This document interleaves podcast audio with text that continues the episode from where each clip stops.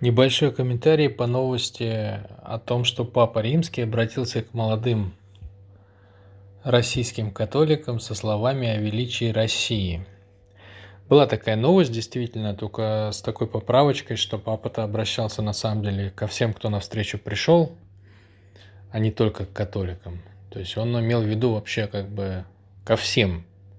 Но понятно, что на встречу с Папой Римским, наверное, в основном пришли католики, ну и как бы, наверное, какие-то зеваки из, э, ну, из тех, кто любопытствовал на эту тему. Может быть, и из других конфессий. Значит, э, каков психологический подтекст этой новости? Он достаточно серьезный в разрезе того, что сейчас происходит. То есть на карте мира, по сути дела, воюют сейчас а, воюют сейчас несколько полюсов.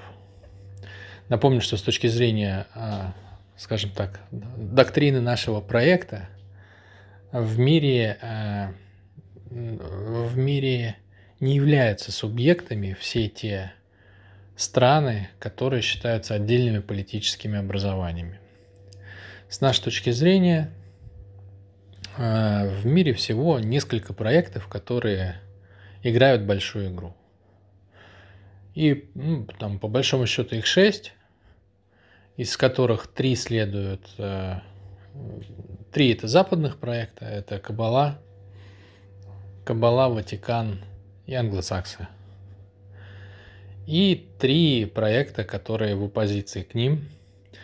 Это исламский проект, Великий Туран – или Всемирный халифат. Это э, китайский проект. Ну и это Россия. Вот, соответственно, основные игроки на карте мира. Значит, э, коллективный Запад состоит из трех проектов, и каждый из э, этих проектов контролирует свою часть реальности. Кабала контролирует деньги, Ватикан – души, а англосаксы – тела. Тела контролируются оружием, души – всеобщей религией, а деньги – банковской системой, увязанной на Федеральную резервную систему. Соответственно, почему все три западных проекта сплелись в единый кулак? Ну, такой кулак получается несколько уродливый, там из трех пальцев, но тем не менее мощный кулак, потому что они все объединены идеей частной выше общего. То есть, по сути дела, они строят свой мир, у них очень жесткая идеология, а в ядре своем она совпадает. Это, это ядро как раз, да, вот, собственно, психологический подтекст, который стоит за этими тремя проектами. Это празднование идеи личной частной свободы. Что выливается, собственно, и в устройство западного мира, в его систему ценностей там и так далее. Ему противостоят а, более разрозненный, на самом деле, лагерь, потому что э, мы не можем сказать, что ислам, Китай и Россия, они также плотно э, сотрудничают и выходят единым фронтом, как западный проект. Значит, возвращаемся к Папе Римскому, да? Мы понимаем, что на карте мира сейчас происходит фаза активного противостояния. Западный проект долгое время доминировал, после развала СССР он сидел наверху, свесив ножки. Ну, как бы, а ребята активно гребли, на самом деле, все трое.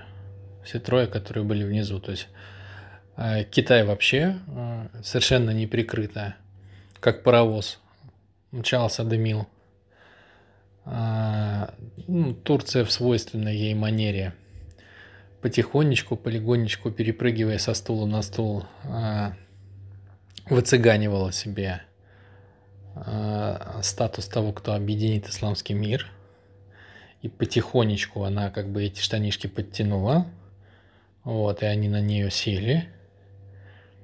А Россия, соответственно, внешне сохраняла полную покорность но внутри ее все это время билось могучее сердце, которое, по сути, создало базовые, все базовые предпосылки для того, чтобы выйти в независимое состояние.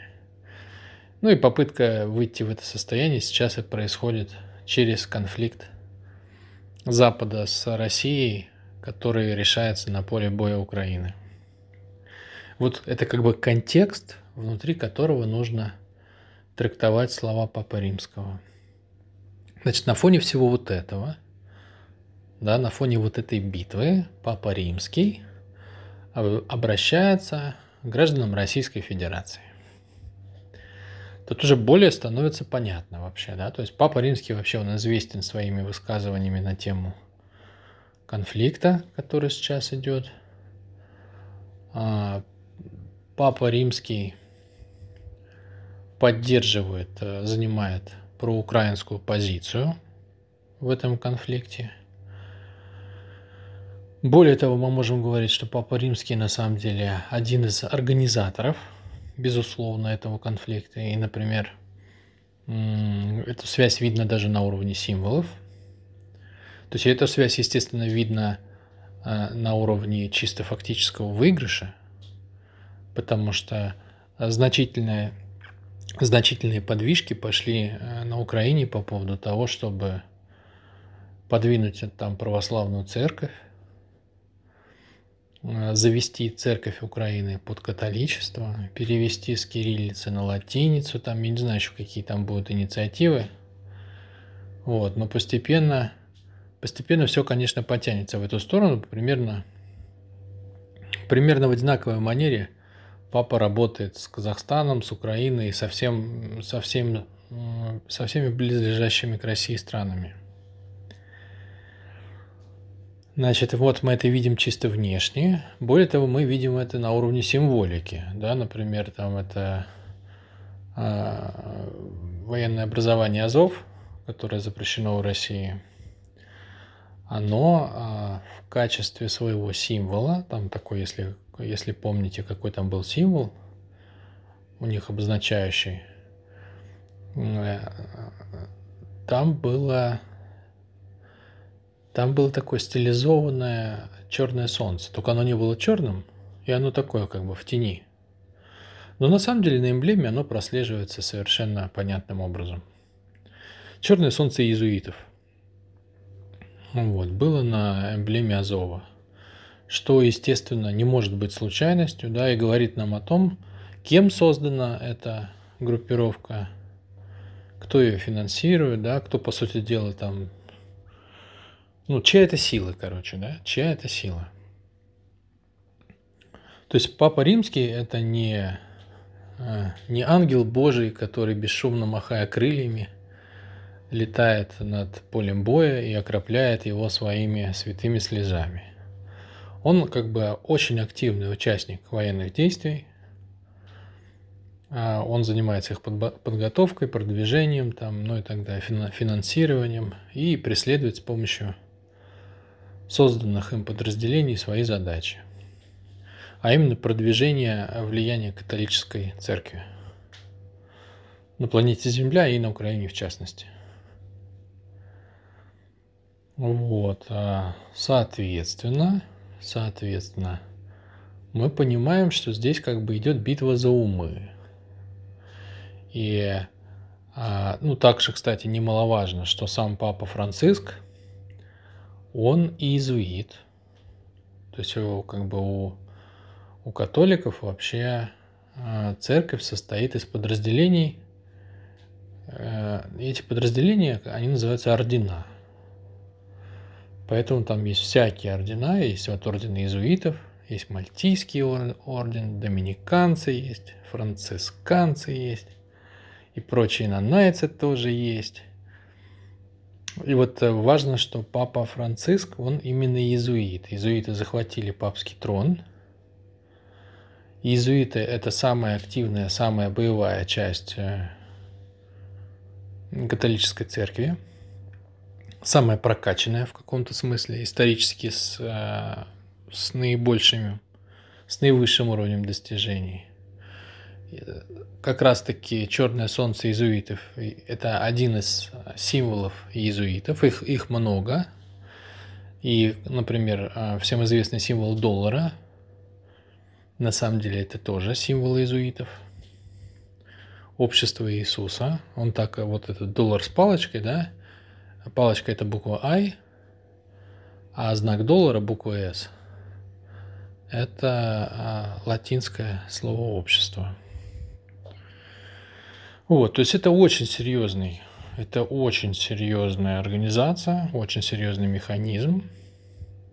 И вот как бы понимая все вот это, уже мы можем трактовать, а, трактовать слова папы. Папа обращается к россиянам и говорит, не забывайте о Петре и Екатерине.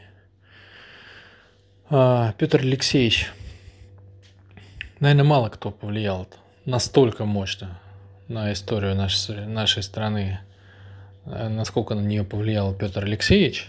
Вот он уж прямо как бы не только окон нарубил, но и дров с одной стороны, а с другой стороны, конечно, окон нарубил он очень крутых. Напомню, что э, Петр Алексеевич буквально вытащил э, Россию из, из пещеры, Э, не, не, не из пещеры, как бы в смысле, что Россия была в каком-то первобытном состоянии, а из пещеры закрытости, скажем так. То есть наладил как бы такой вот очень, очень мощный обмен с Европой. Он соединил Россию с Западом, в том числе через Петербург. И вообще он много как отметился. Например, он победил одного из величайших полководцев вообще всей истории, это Карл XII.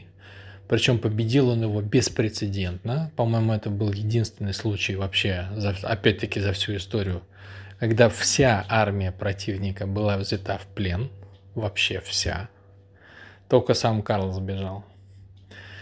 Ну, то есть это как бы очень, очень мощная фигура. И папа вспоминает именно Петра как раз в этой связи, да, что это был человек, который соединял Россию с Европой.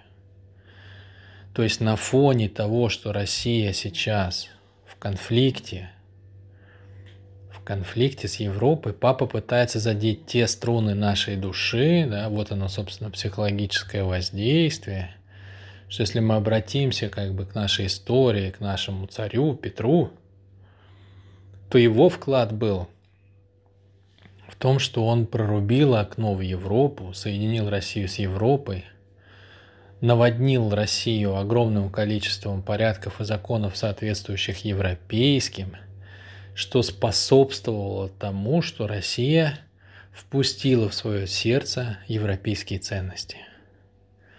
И это, конечно, заложило основу для появления вот того дворянства, которое говорило на французском, живя в России – Э, для появления царей, которые правили страной, но не знали, что в России рубль, ну и так далее.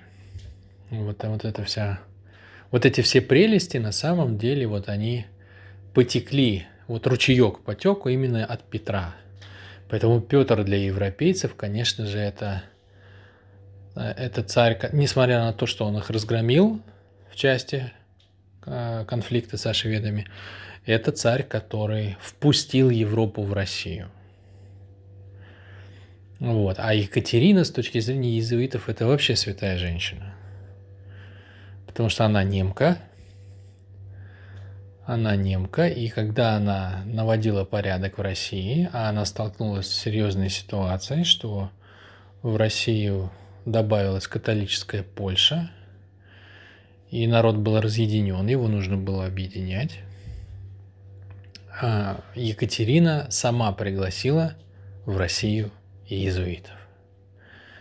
То есть папа, папа, обладая, конечно же, исторической памятью, пометуя те прекрасные времена, когда иезуиты э, в капюшонах скрытно распылились по земле русской и начали компостировать мозги э, русскому дворянству – вот, те золотые времена, когда, по сути дела, мозги и будущее России оказалось в руках иезуитов. Ну и последствия чего мы, собственно, пожинаем до сих пор, что вылилось как бы в, в революцию 17 года, там со всеми вытекающими ну и, и, и развернула вообще полностью курс нашей страны. То есть как бы папа для, для Екатерины, о, для папы Екатерина это, ну это прям как бы вот женщина, которая, которая прямо пригласила а, в каком-то смысле иезуитов на духовное царствование. И опять-таки с точки зрения нас, россиян, Екатерина – это великая императрица. При ней Российская империя пережила не самые худшие свои времена.